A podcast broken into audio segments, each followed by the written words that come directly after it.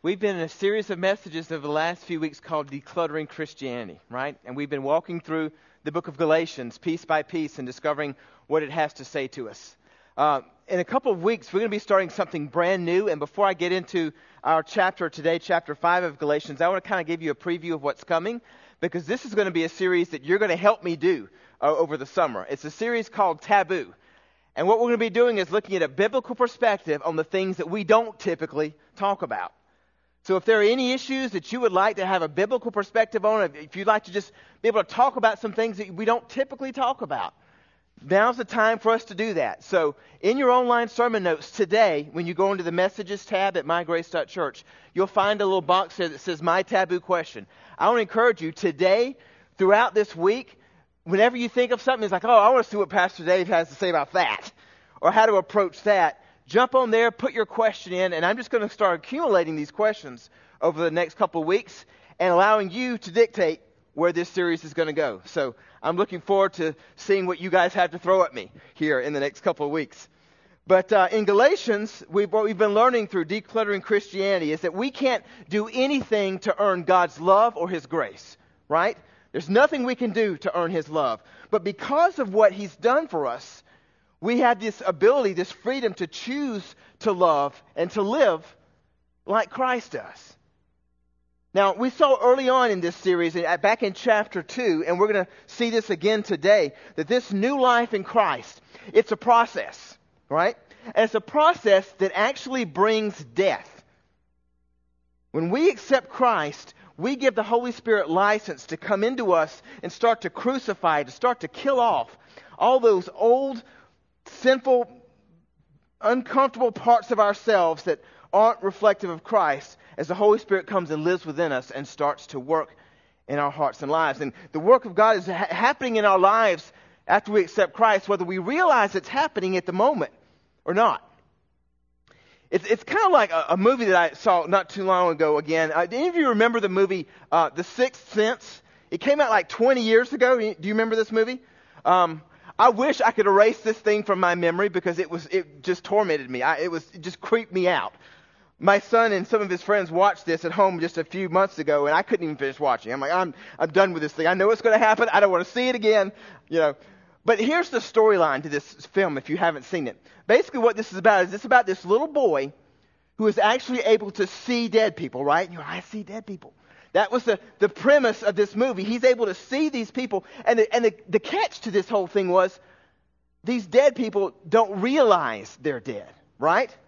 They're just kind of wandering around, going about life, thinking that nothing's really happened, even though it's clear and obvious to him what has happened and that they're dead. But they just keep hanging around and they don't go anywhere, wandering around. And I say that to say this. In a way, that's what the Christian life is like. As the Holy Spirit comes to live within you, that old sinful part of you before Christ, it has to go. It just does. And God kills off, He, he crucifies that part of us that's trapped and bound by sin. And you may not feel any different when you accept Christ into your life. You may not feel like anything has ever happened in you, but everything changes in that moment is God reaches down into you and takes that old, simple, broken part of you and just rips it out and crucifies it, Paul says. You may not feel any different. You may not realize, you're, you're, you're, the old you may not realize it's even dead yet because it just keeps popping up back to life over and over again. And God's work of sanctification in us, in a way, it's like. It, it, it's, the Holy Spirit is like that little boy in that movie. He sees those sinful behaviors in us and he points out, hey, wait a minute. There's that dead David again. He's coming back to life. You know, there's that dead Mary again. Oh, there it comes. You know, the Holy Spirit is seeing that old, dead, stinky part of us rise back up to life. And for some of us, it happens daily. Sometimes, some of us, it happens multiple times a day, right? But it comes back to life again. And our task, the Holy Spirit's task, is to reckon, help us to see that and Paul says to crucify it again, to kill it off again, and to bury it. We see this, this language throughout the scriptures. We see it in Romans chapter 6, where it says that we died And we were buried like Christ when we accepted him, and that Christ has raised us to new life in him. Colossians 3 says that since you died to this life, he says, then put to death those things that keep lurking around within you when they pop back up again. Turn with me, if you would, this morning to Galatians chapter 5. Let's just go ahead and dive in. And again, if you don't have a, a Bible with you, you can go to the Messages tab at mygrace.church on your sermon browser, and the scriptures are there. I also just want to say to you if any of you don't have a Bible but you would like one, we have Bibles that we are giving away at Guest Services Center every week. Feel free to take one of those as you leave today. But as you're turning there to Galatians 5, let me just say this. Today, what we're going to see is that killing off or nailing these dead parts of ourselves back to the cross is an ongoing process of walking in step with the Spirit, of walking in step with God. But what is that like? How do we do that? How do we, when that, when that dead Mary rises up again, when that dead Teresa rises up again, how do we get it back in the grave? How do we crucify that thing again? How do we nail that thing back to the cross?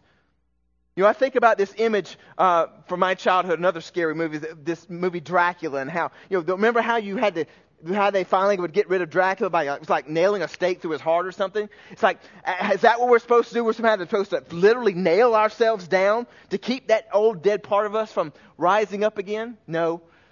But but what does it look like? How do we how do we do what God is expecting of us? How do we keep that old, dead, stinky part of us in the grave as it just keeps wanting to pop up again over and over again? Are we just supposed to try really hard to be good? Just try our best, you know, get up everyone's like, all right, God, I'm going to really do good today. You know, is it, is it just based on our own effort? Or is there a better way? Well, in Galatians 5, we're going to find out today that there is a better way, and it actually has something to do with love, believe it or not. Galatians 5, verse 1. Listen to this. It says, So Christ has truly set us free. Now make sure that you stay free and don't get tied up again in slavery to the law. Now, the Apostle Paul, as you may remember, he's writing to these, this group of churches in this region known as Galatia, where he had planted churches just not too long before that. And he's putting, as he starts chapter 5, he's putting this on the context of freedom, right? And staying free. In verses 2 through 4, he's saying, you can try really hard to obey all the rules, all the things that you think that God wants from you, but not only will that not work, Paul says, but he says it actually cuts you off from Christ and his grace. It actually cuts you off from Christ. Because it's not about what Christ has done for you anymore. It's about you trying to earn your favor with God by your own effort. And it doesn't work. In verse 5, this process says that this process of killing off the old you, it, it takes time. And it's a partnership between you and God to, to do something about it. Verse 6, it says this. Um, it says, For when we place our faith in Christ Jesus, there is no benefit in being circumcised or being uncircumcised. What is important, notice this, he's telling us, what is important, do you have verse 6 up there, Paul? There we go. What is important is faith expressing itself in love. Now, the New International Version of this verse 6 actually words it even more powerfully, I think. It, in the NIV, it says in verse 6 all that counts, all that counts is our faith expressing itself in love. Ephesians 5 says that we literally imitate God as his children by living a life filled with love. As we are empowered by the Holy Spirit, Love is what keeps sets us free from that old, dead, stinky part of us that keeps popping up again over and over again, sometimes when we least expect it.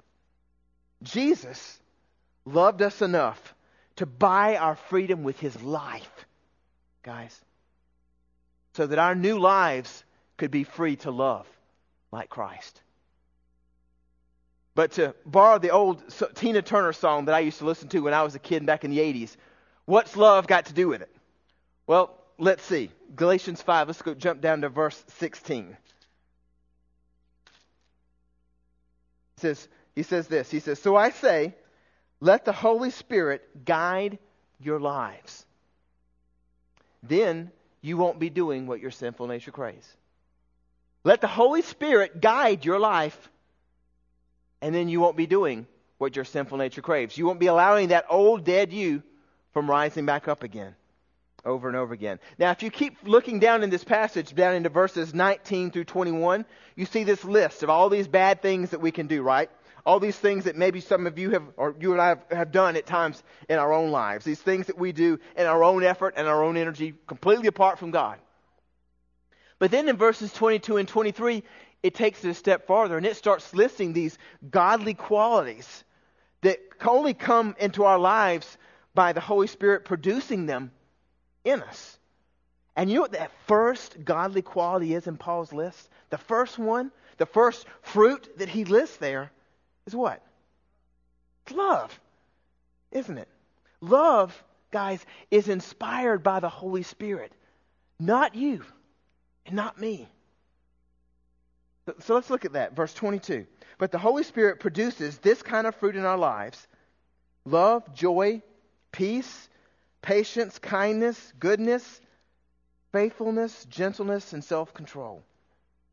Uh, side note here, let me just share this with you. This uh, sometimes we this isn't a comprehensive list that Paul is giving of all the godly qualities we can have in our lives. These are actually the ones that Paul is emphasizing to the Galatian people because these are the ones that they're struggling with.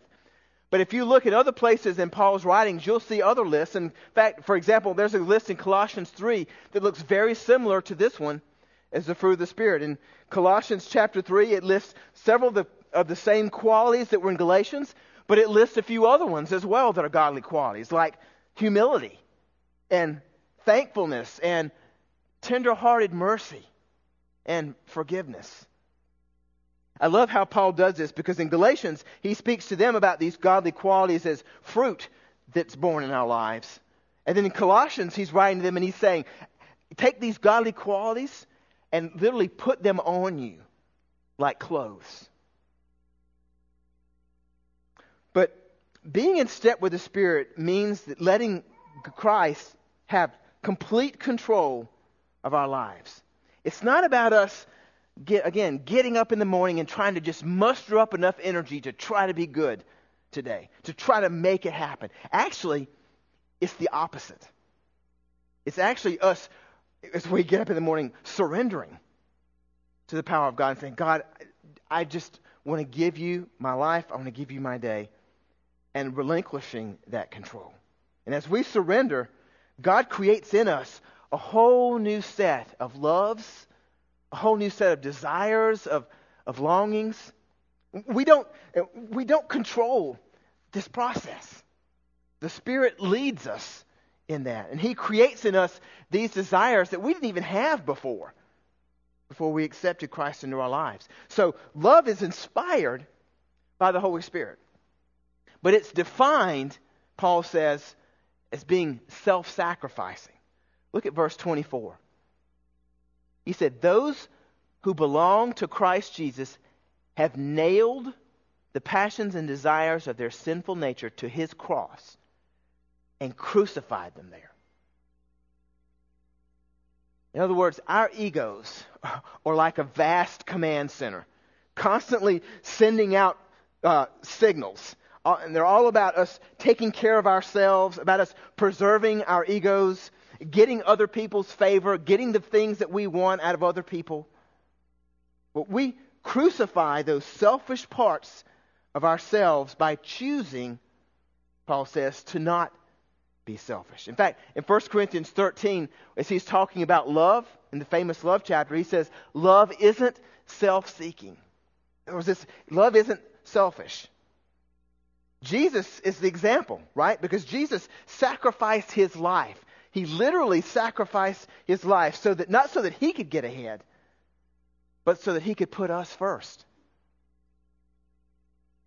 tithing and, giving financially to others is a great example of this because we're sacrificing what we want in order to love God and to love others.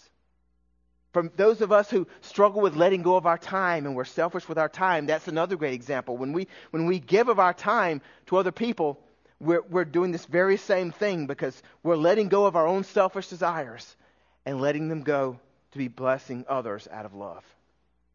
So love sets us free in how it leads us to give and to serve others. Look at verse 13. We'll jump one more spot here. Verse 13 says, For you have been called to live in freedom. My brothers and sisters. But don't use your freedom to satisfy your sinful nature. Instead, use your freedom to serve one another in love. And then Paul goes right back to what Jesus said was one of the greatest commandments. For the whole law can be summed up in one command love your neighbor as yourself.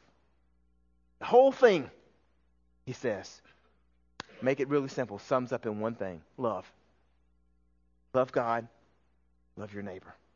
The message that Paul writes about over and over again is what Jesus taught over and over again to those who wanted to follow all the 613 laws of God and do them so perfectly and were so caught up in trying to obey all the rules. And Jesus said, I'm just asking you to love. Love God with all of your heart and love your neighbor. You do those two things, and you'll be following Him. So, in verses 13 and 14, he gets back into this freedom thing again. He says, Don't use your freedom to go back to those same old behaviors, those same old patterns that got you all bound up in the first place. He says instead, love.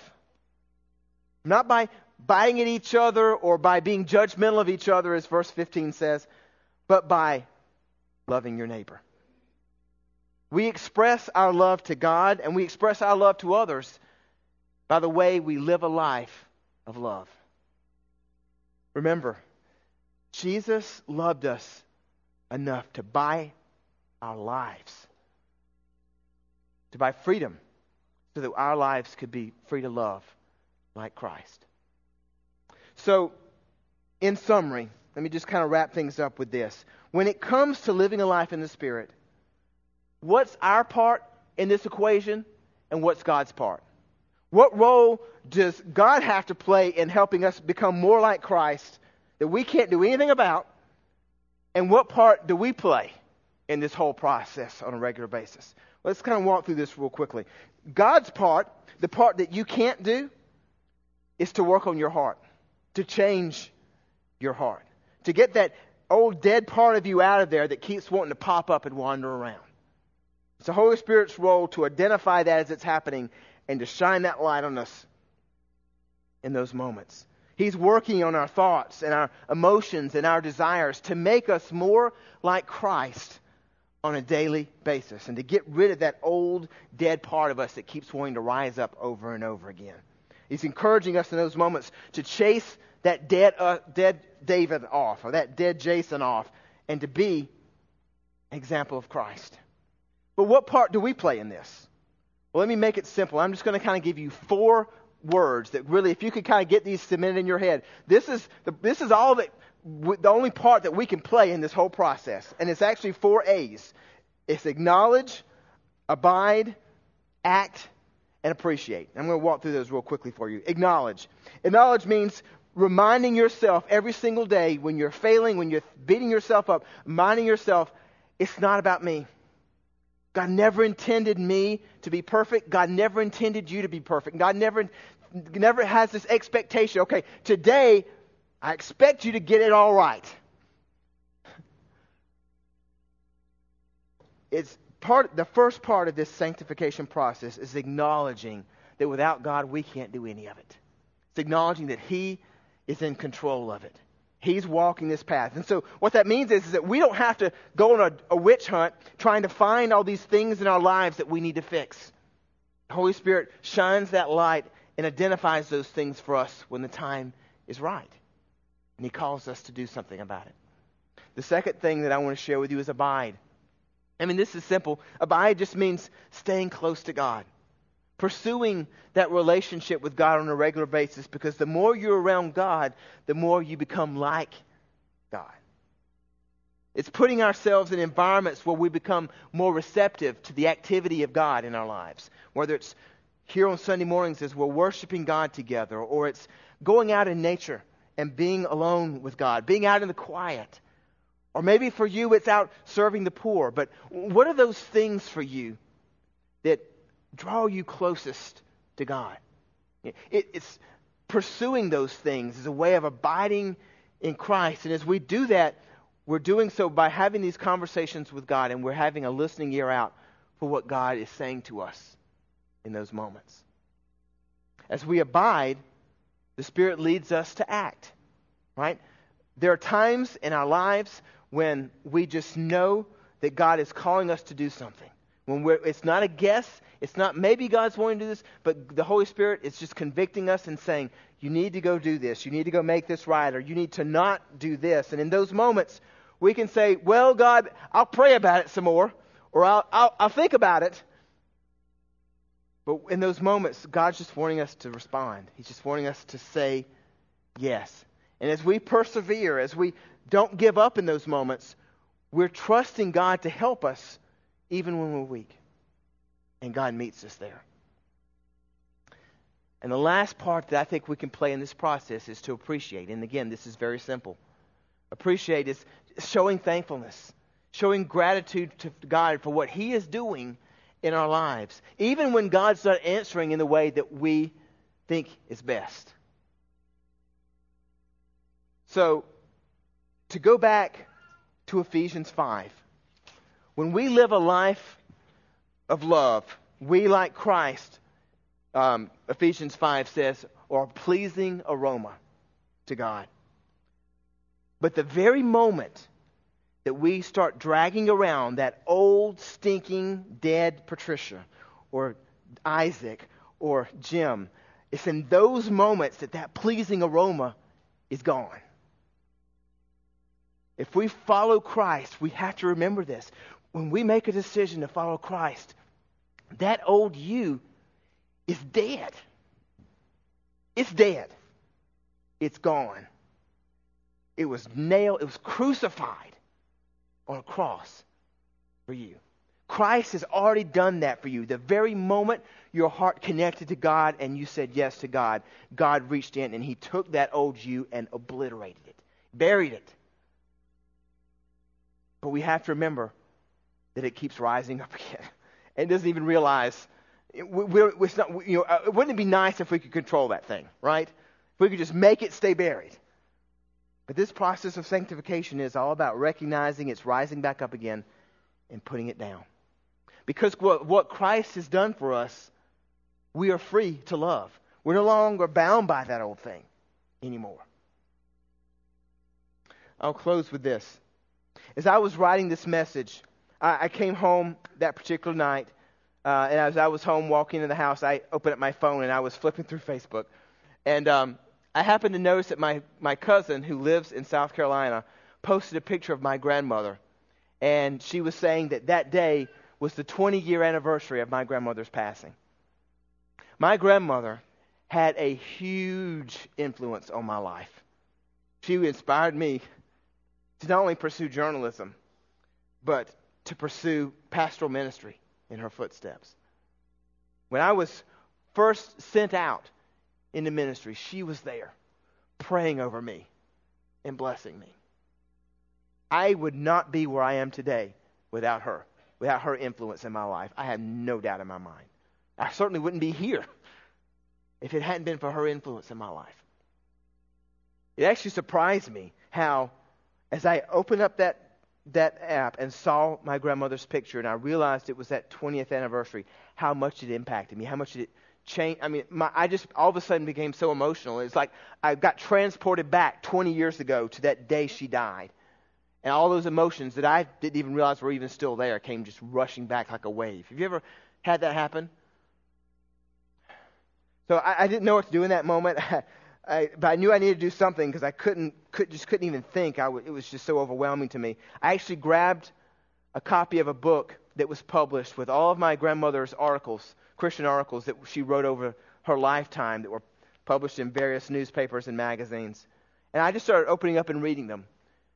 And I happened to stumble upon one that she wrote in April of 1985 that, as I started reading this, I thought, this is the whole point of the message I was writing today. This nails it. I'm just going to read you a little excerpt of what she said. She said, The cross was not the end, it was the beginning. It's the open door to his promise, to his glorious resurrection. And then she said, We all must look to the cross. For when we do, we know that we are called to love. We realize above all else that we have what we need in those dark times of our lives.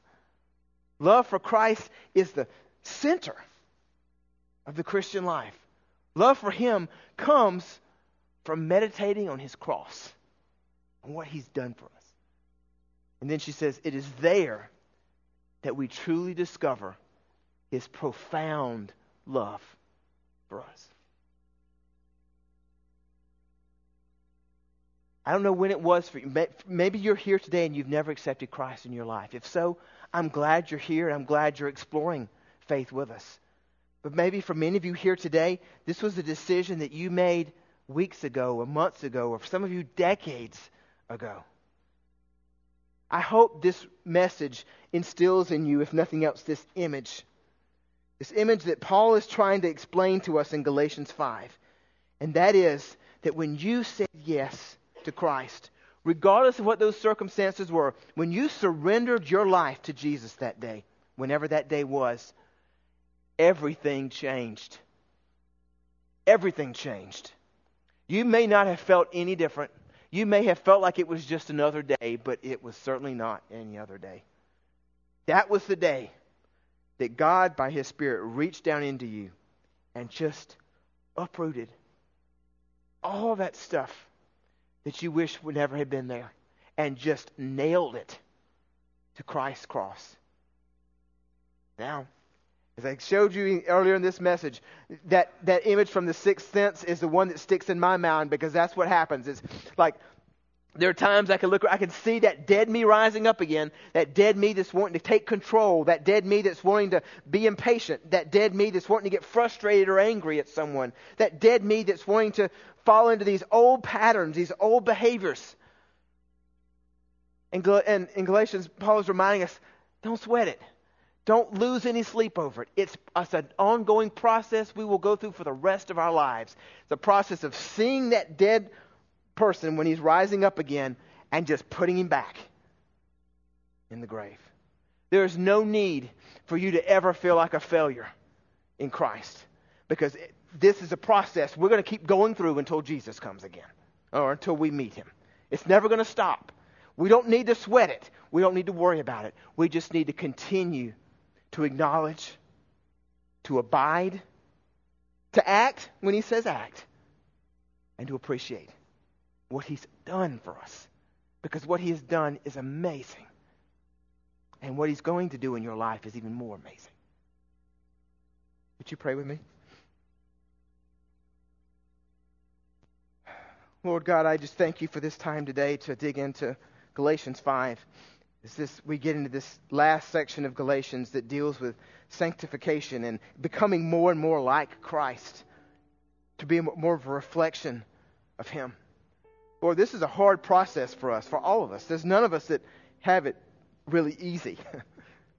there are these old parts of us that we just assume could, would never rise up again, but they just keep popping up in us, Lord when we get angry, when we get frustrated, when we get jealous, when we get tired and frustrated with, our, with those we love. God, would you help us in those moments to see that old us rising up, identify it, and by the power of your Spirit, put it back where it belongs. Lord, for, pray that you would give us space, give us grace to recognize that we're going to fail that we're going to entertain that old, dead, stinking person every now and then, and it's going to trip us up. But that you're going to be there with us to guide us even in those moments when we're frustrated, when we're discouraged, when we feel like we've lost it. Lord, we thank you that we can't mess up this gift that you've given us. We can't do anything to fall out of favor with you.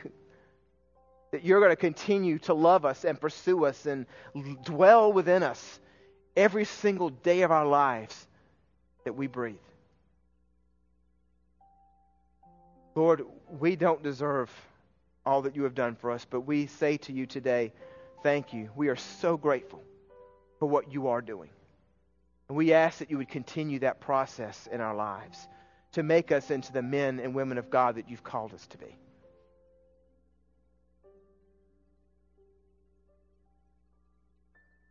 If you're here today and you've never said yes to God, if you've never accepted Christ into your life, or if maybe you did a long time ago, but you kind of walked away from faith, you kind of walked away from pursuing God, I would encourage you to say yes to Him today, to make that commitment. I don't think it's any accident that God brought you here today, or that God has you, has you listening to this message online today. God's working in your life, and you know it. God's calling you to Himself. He's simply asking you to submit, to surrender. Say yes to what He wants to do in your life. So if that's you, I just want to encourage you to pray this prayer with me in the silence of this moment. Heavenly Father, I thank you for this time today to be in your presence. Thank you for bringing me here and for helping me to see this step that you want to take with me today.